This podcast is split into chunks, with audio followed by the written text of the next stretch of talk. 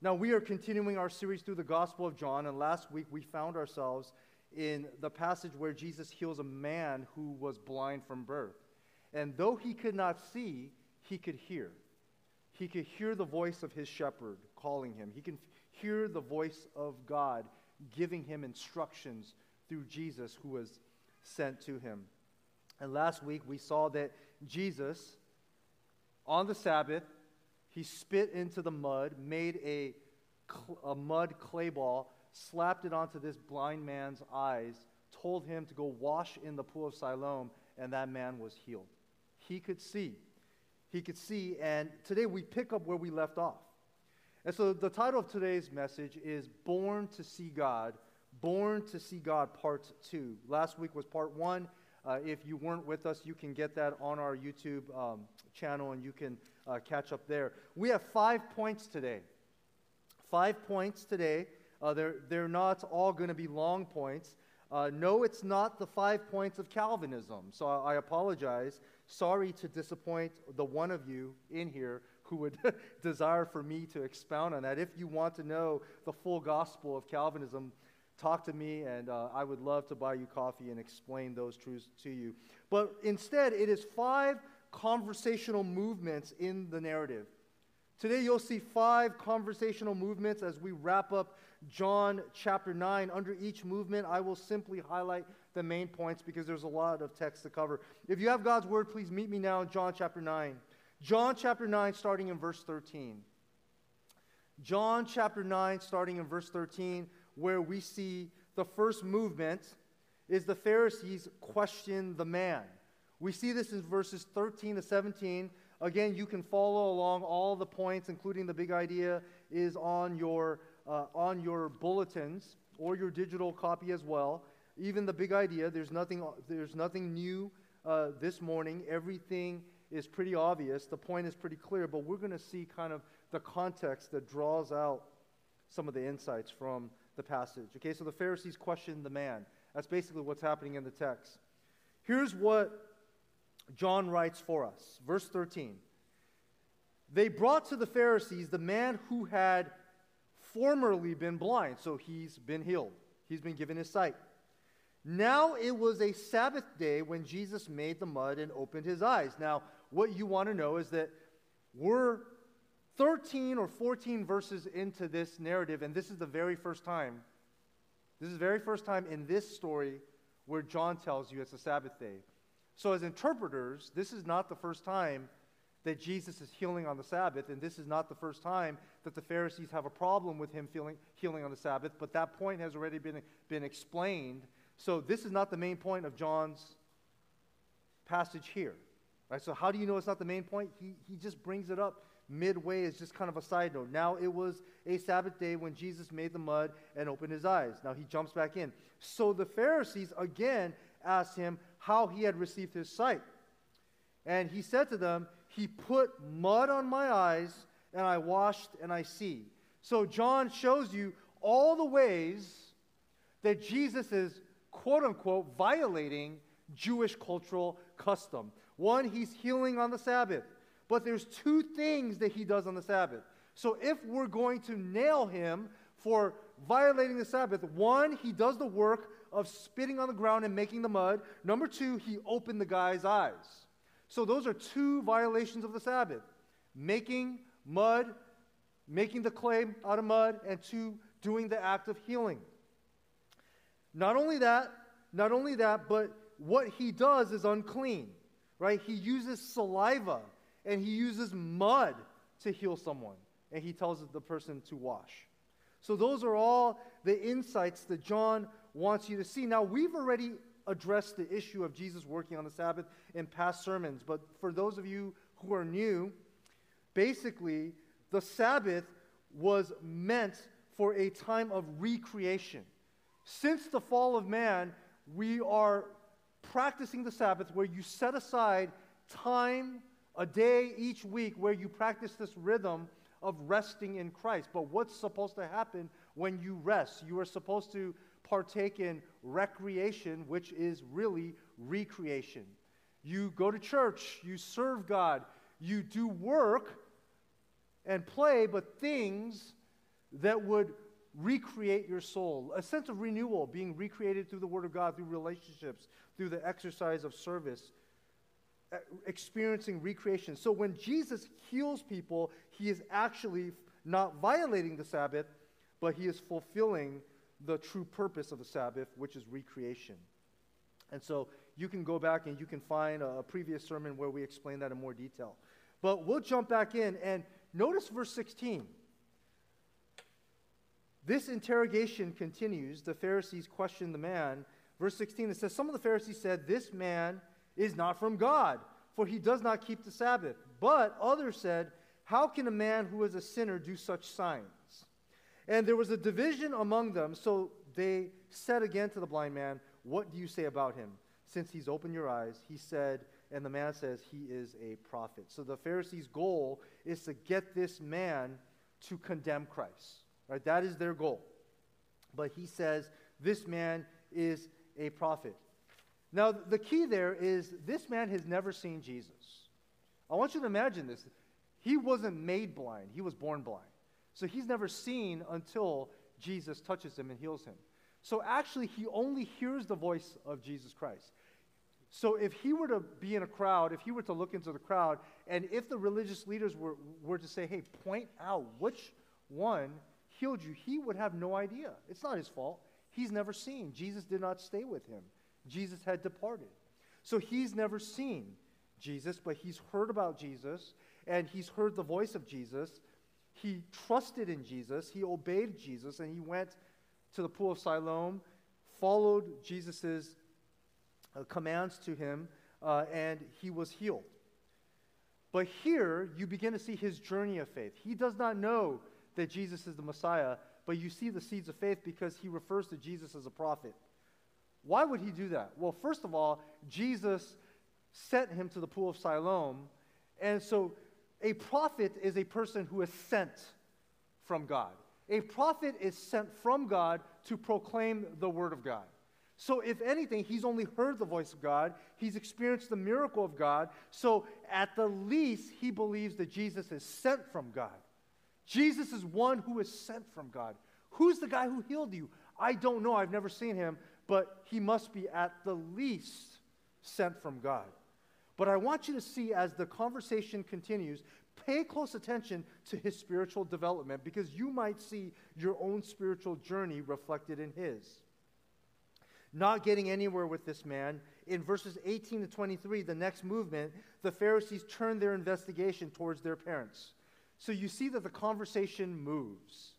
It goes from the Pharisees questioning the man to, secondly, the Pharisees now question his parents. Notice in verses 18 to 23, but let me read to you what the Word of God says. The Jews did not believe that he had been blind and had received his sight until they called the parents of the man who had received his sight. Now, stop there for a second.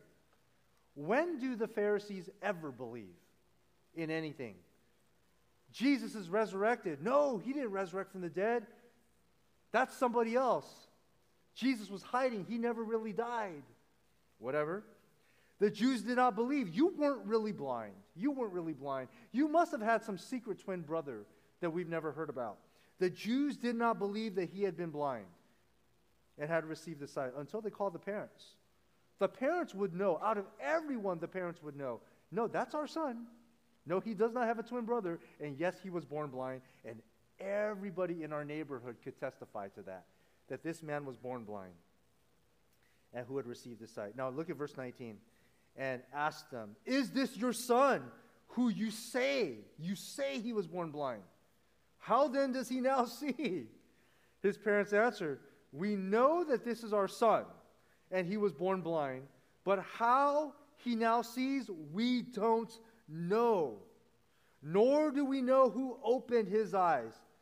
Ask him. He's of age, he's old enough. He's old enough to tell you himself. He will speak for himself. Now, verse 22 gives you a clue. So, in verses 20 to 21, you, you get th- what came out of his parents' mouth. But John tells you, through the illumination of the Holy Spirit, tells you this is really what they were thinking. Which means they actually heard from their son. And their son has never seen Jesus, but could at least somehow testify that man they call Jesus. That man they call Jesus. Look at the parenthetical note that the author, that the biblical author gives to the biblical reader. His parents said these things. Why? Because they feared the Jews. For the Jews had already agreed that if anyone should confess Jesus to be Christ, to be Christ, meaning to be the Messiah, he was to be put out of the synagogue. Therefore, his parents said, He is of age, ask him. Now, why is this a big deal to be put out of the synagogue? You kick me out of the church because your church is corrupt, I'll go to another church. That's not how it worked in Judaism. You see, notice in verse 22, John's parenthetical note, it gives you a hint. His parents are afraid, they're terrified of the powers at play. The Jewish religious leaders made or they defined the religious power structure of Jewish society. If you were a Jew, being cast out of the synagogue meant being a religious and social outcast. Expulsion from the synagogue is similar to excommunication. You would be declared a sinner. But think even more. If you could not go to the synagogue, you could not worship. You could not make an offering. You can't purchase a, an animal to be sacrificed. You can't be declared forgiven by the priest. So you're basically an unclean sinner. You're just like the Gentiles in their book.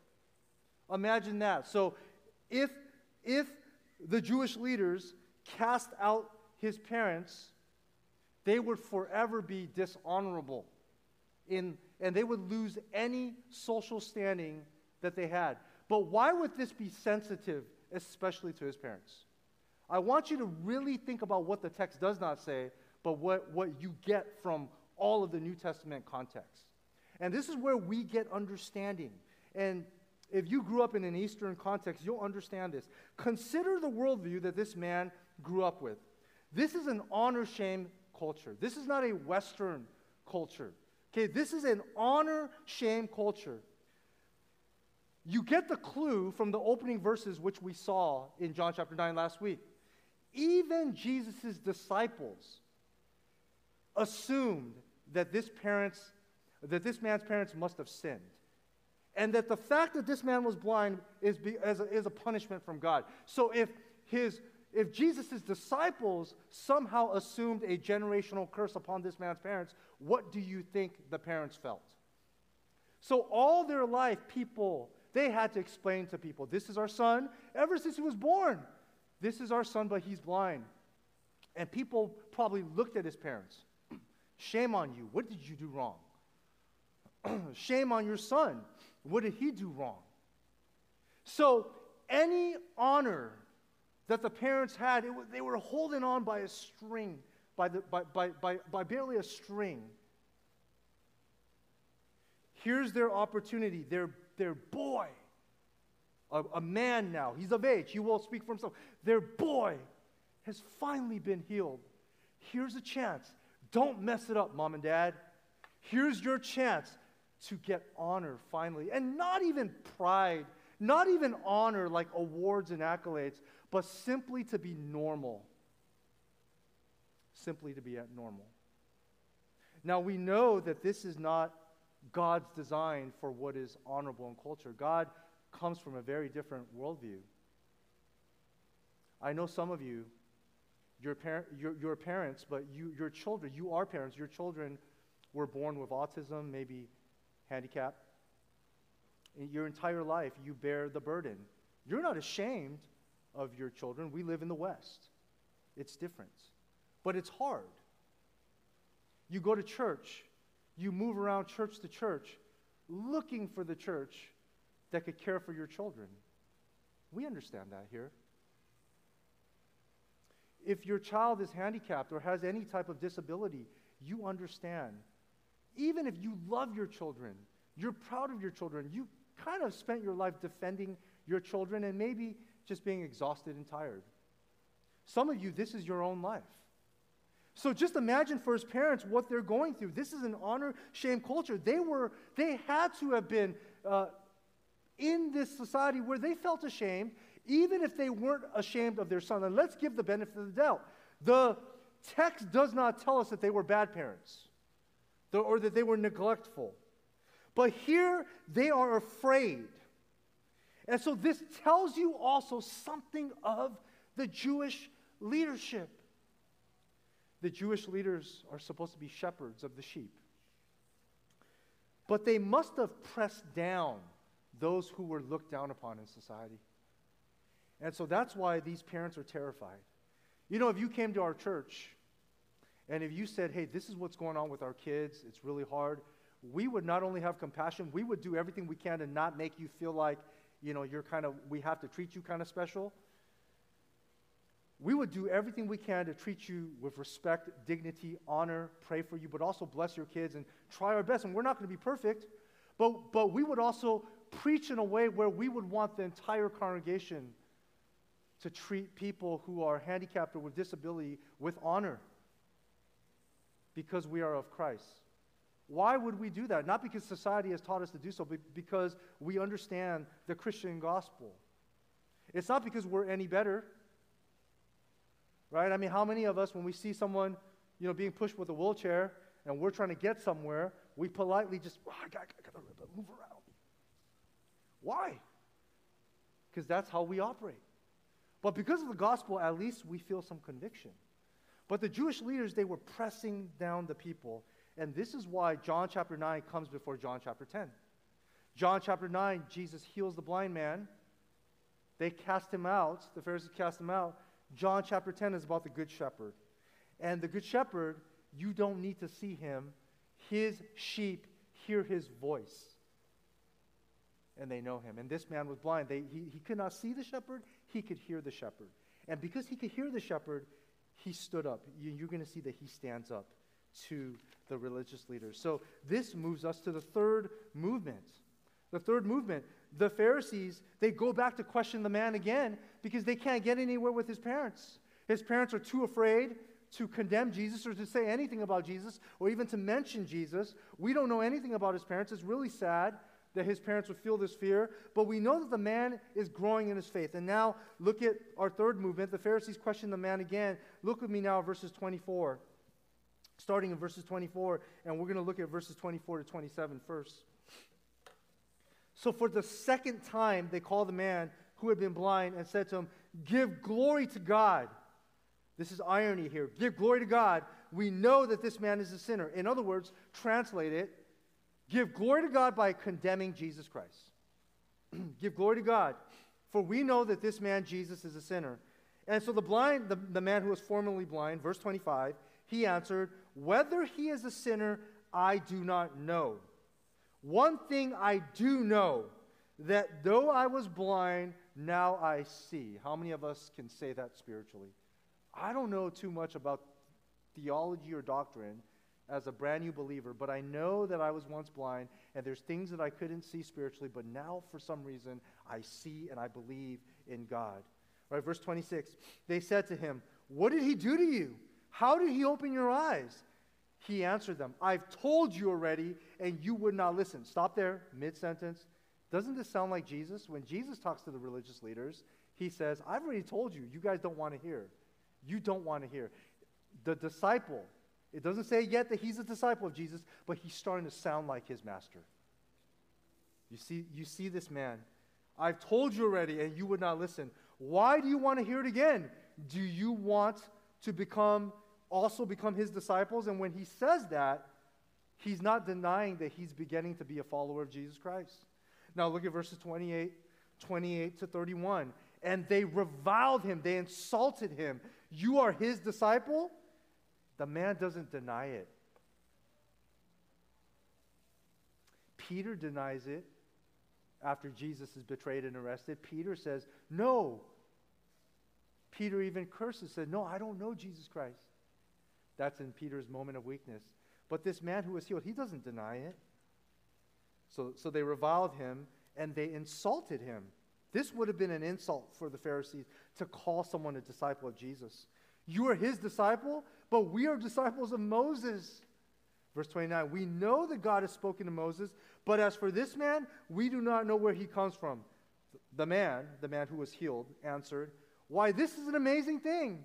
You do not know where he comes from, yet he opened my eyes. He's using sarcasm. You can't see that no human agent can actually heal someone? You don't know where he comes from? Of course he's sent from God. How else can you explain a divine miracle? The man believes. You see his faith. Verse 31 We know that God does not listen to sinners, but if anyone is a worshiper of God and does his will, God listens to him. Verse 32 Never since the world began has it been heard that anyone opened the eyes of a man born blind. Look at this man testifying of Jesus Christ. If this man were not from God, he could do nothing. And they answered him, You were born of utter sin, and you have the confidence, the boldness to teach us? Who do you think you are, blind man? And they cast him out. I want you to see the tension in this text. I mentioned his parents, but how about this man? I don't know about you, but I grew up in an honor shame culture. Most of you did too. I've done plenty of things in my life to bring shame to my parents. Even as a man now, grown man, almost mid age,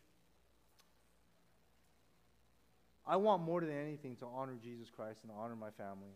But I still do care that my parents are proud of me. I still do care that my parents are proud of me. I think that's built into you. That's built into you. So if you grew up in a culture, a society where maybe your parents didn't give a lot of hugs, not a lot of I love yous, you know how to get that. I'm proud of you. It's called an A plus on your piece of paper.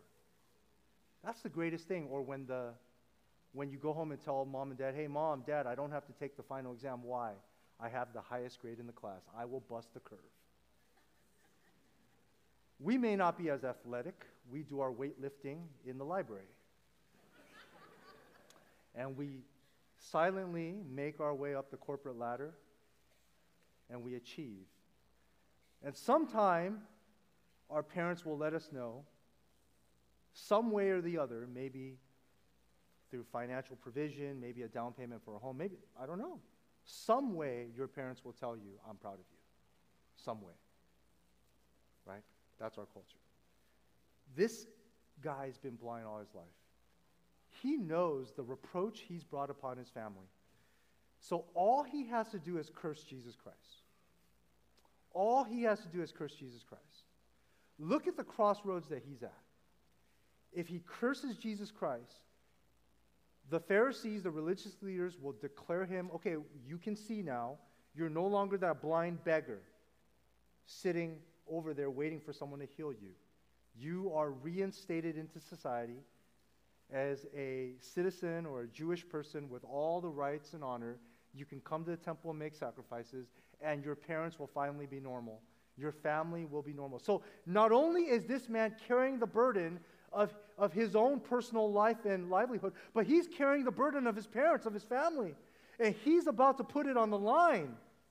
So, him being declared clean and healed would restore honor to him and his family. What is he going to do? And we know what he does.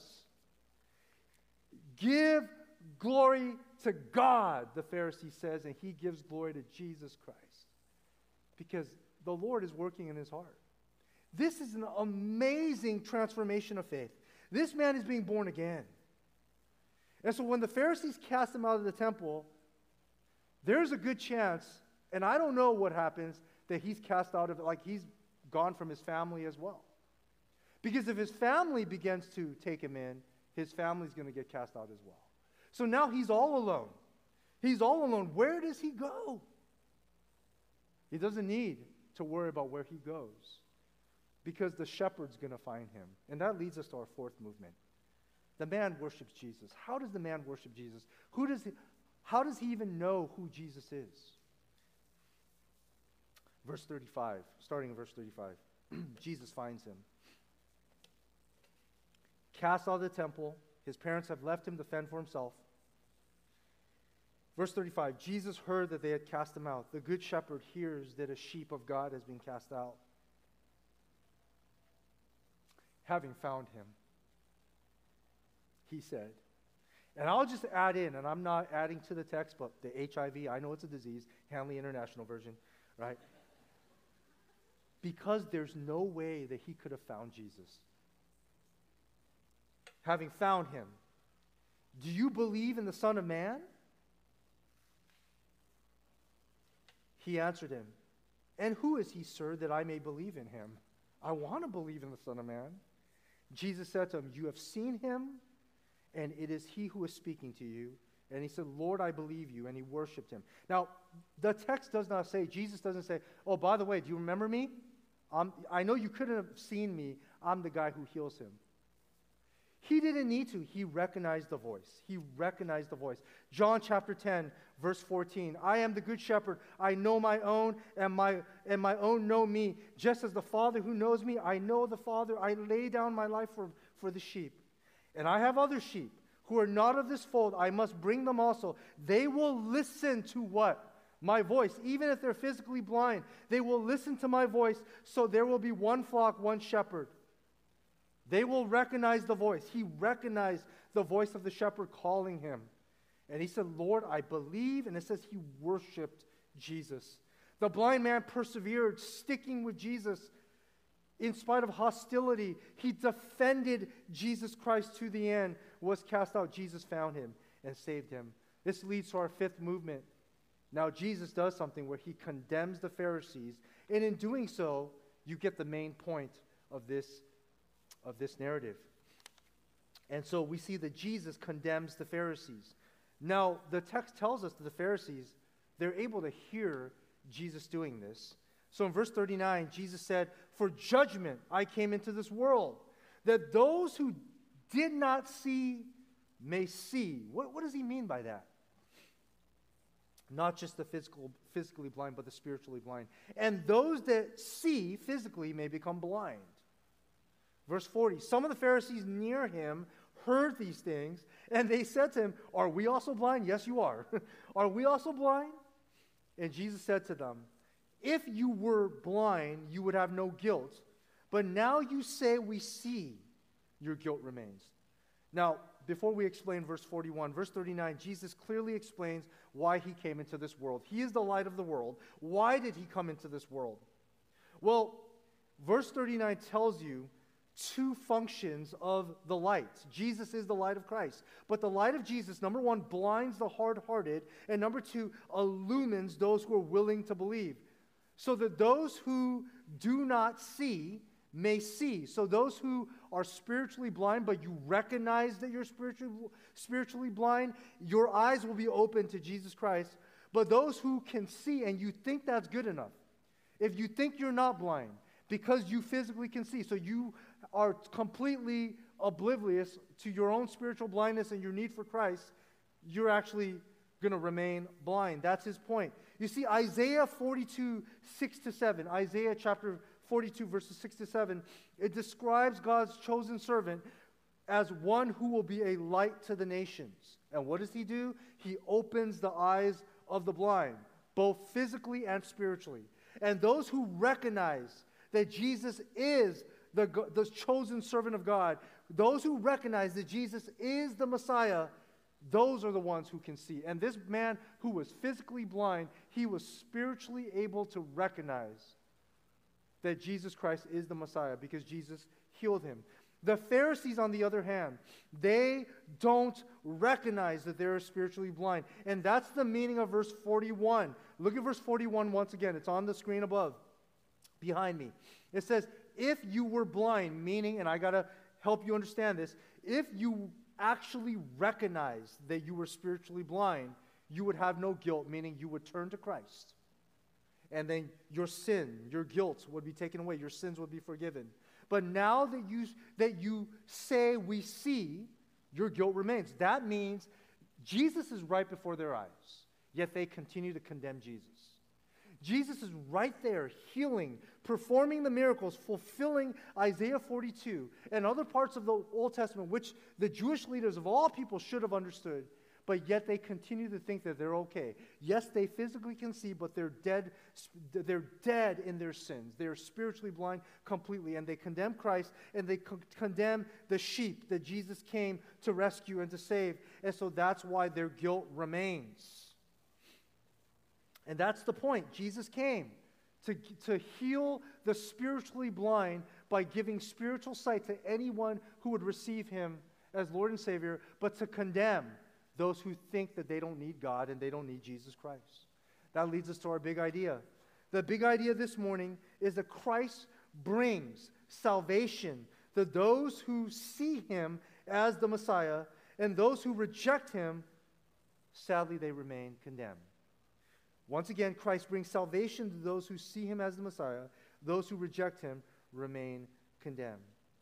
Now, if you're here this morning and if you recognize that you've been spiritually blind, but today, for some reason, or maybe last week, or maybe not even through this sermon, maybe through conversations with friends, maybe through your own study, maybe through trials in life, somehow you've been brought to a place where you recognize that there are spiritual needs in your life that only Jesus Christ can fulfill those needs, then come to Christ. He will save you. He doesn't just save us from hell. He changes us now. He changes his hearts. Trust in him. Confess that you're a sinner in need of his grace. Confess in the person and work of Jesus Christ. Jesus came 2,000 years ago. He died on the cross in our place for our sins, and God raised him from the grave on the first Easter Sunday. If you turn to him, if you listen to his voice, and if you ask him to change your heart, he will save you. He will open the eyes, open the blinders. He will pull back the blinders on your eyes, and he will cause you to see spiritual truth. He will save you. Please turn to Christ. I invite you, we invite you to believe in him. It is a journey. You look at the blind man and you see the journey. You see the journey of a man who had some felt needs. He had some real physical problems in life. For you, it may not be physical blindness, but there are other things in your life that reveal to you that you need something more and you need something divine and you need God to move in your life. Then you might hear the voice of God through the Holy Spirit, through the Word of God being proclaimed or preached, or through someone sharing the gospel to you. And then you might not know too much about Jesus. And if someone were to, were to ask you, what do you believe about Christianity? You might say, I'm not sure, but I know that I was once blind, but now I see. But through the Word of God and through growing, you finally realize, okay, this is, uh, you learn more about Jesus. You learn more about Jesus, and then your faith is confirmed. And when your faith is put to the test, and when the powers of this world come before you and question you, do you want to be approved by society and culture, or do you want Christ? Or if your family somehow presses against you, and that's really hard. Your Buddhist family, maybe your secular family, are you willing to come to the Father and to find your honor bestowed upon you because of your identity in Christ? Or would you rather have your family's approval? You will choose Christ, and as a result, you see that growth build, that growth in Christ. It builds your faith. That's the journey of this man. Many of us can relate to this man. Now, for those of you who already see, here's the application for us. Maybe you've been walking with Christ for five years, 10 years, 25 years, 50 years, 60 years of your life. If you've been walking with Christ, we know that there are still blind spots in our lives, that only through illumination, divine illumination, will the Lord allow us to see where He wants us to grow. Jesus Christ is the light of the world. And one of the functions of Jesus being light is that He is also the wisdom of this world. And the Word of God gives us wisdom. He gives us wisdom, not just knowledge. And so the more you look at the Word of God, who's become flesh, that's a theme of John, the more you recognize the light of the world and His voice written down, contained. His instructions, His teachings contained in Scripture. The more the Holy Spirit will use the Word of God to convict you of sin and to show you where in your heart you and I need to change. But it's not just us that changes ourselves. You see, there's something that I didn't really understand early on in my faith. Grew up in the church, learned a lot of Bible over time, appreciated it, the seeds were planted, didn't really fully believe till my senior year of high school. The Lord rescued me from the depravity of my sin. I realized that God had chosen me before the foundation of the world, that there's nothing I could do to save myself. Went to Bible college and thinking I will grow in my faith if I just stuff my head with lots of knowledge. So I was looking through the pages of Scripture to understand God and to understand how to live the Christian life and have more knowledge of the Bible. And that's not bad. And there's a lot of us who love to study the Bible in this room. But it took a decade of journeying in the Bible to recognize there was something lacking where the Lord wanted me to see more. I had knowledge, but I needed to grow in wisdom. I knew the Bible, but I, I had a hard time applying the Bible, and I knew I needed not just knowledge, but wisdom. And where is that wisdom? So it changed, my perspective was changed by the Holy Spirit in His timing to look to the Word of God. And what I want to see in the Word of God is to be shown Christ. And so sometimes you guys wonder hey, we sit under Hanley's preaching. How come every single time his main point is Jesus? It's a broken record. He always wants to take us to Jesus. He always explains the text and takes us to Jesus. And I, I, I don't want to apologize for our staff too, but that's what Gabe tries to do. That's what the rest of the team tries to do. It's probably my fault. that's our goal. Not just to give you knowledge of Christ, because just like the blind man, you need to hear the voice of Christ. You need to see Christ. And so when we look at the scriptures, how are the scriptures showing us Christ? Because only when you see Christ will you be made whole. Only when you know that your identity is being shaped in Christ, then every, every aspect of sin will be shown to you. Because He is the only person who takes away sin.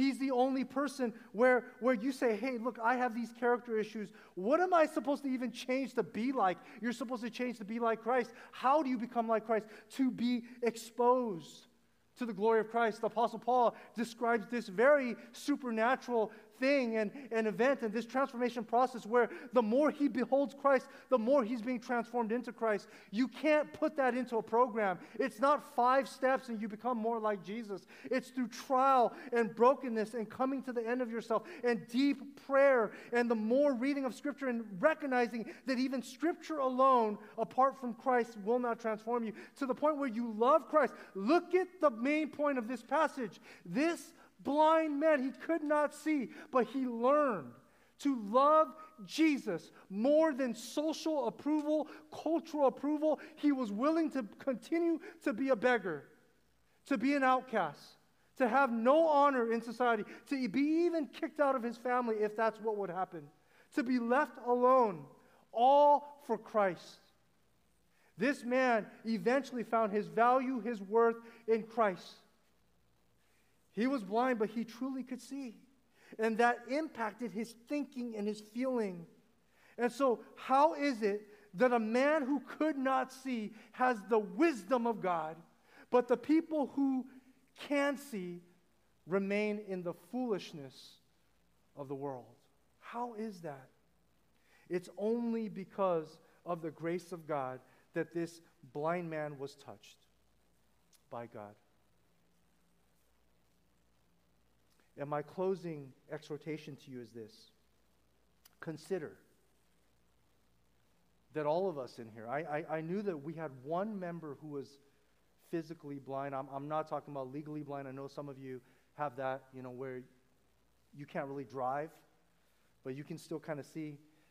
We had only one member who was actually physically blind. I don't know of anybody right now in our English congregation who's physically blind. So most of us can see physically, but I want you to go home and you ask the Lord, Lord, I can see, but what do you want me to see spiritually? Where am I spiritually blind? What do you want me to see? Show me Christ. And through seeing Christ, show me where I need to see you as the light of the world and where I need to grow. And Christ will grow you and he will fill your heart with wisdom. Let's pray. Father, we come before you as men and women, children of God who can see. Thank you, Lord, that if you've given us physical sight, Help us not to take our physical sight for granted, but let our physical sight be a reminder to us that, that so often it blinds us, even temporarily, from giving attention to spiritual realities, battles, idols, things that are going on in our hearts. Lord, I pray that you would give us illumination this morning, give us spiritual eyes to see, but above all, Lord, help us to see Christ. And help us, Lord, just like this man who was formerly blind, help us not to give in to the pressures of finding honor and approval according to the powers and standards of this world or even our families, our earthly families. Help us to look to you and to, above all, long to hear, Good and faithful son, well done, good and faithful servant. Help us to find our identity, our worth, our value, our standing in Christ and Christ alone. It's in Jesus' name that we pray. Amen.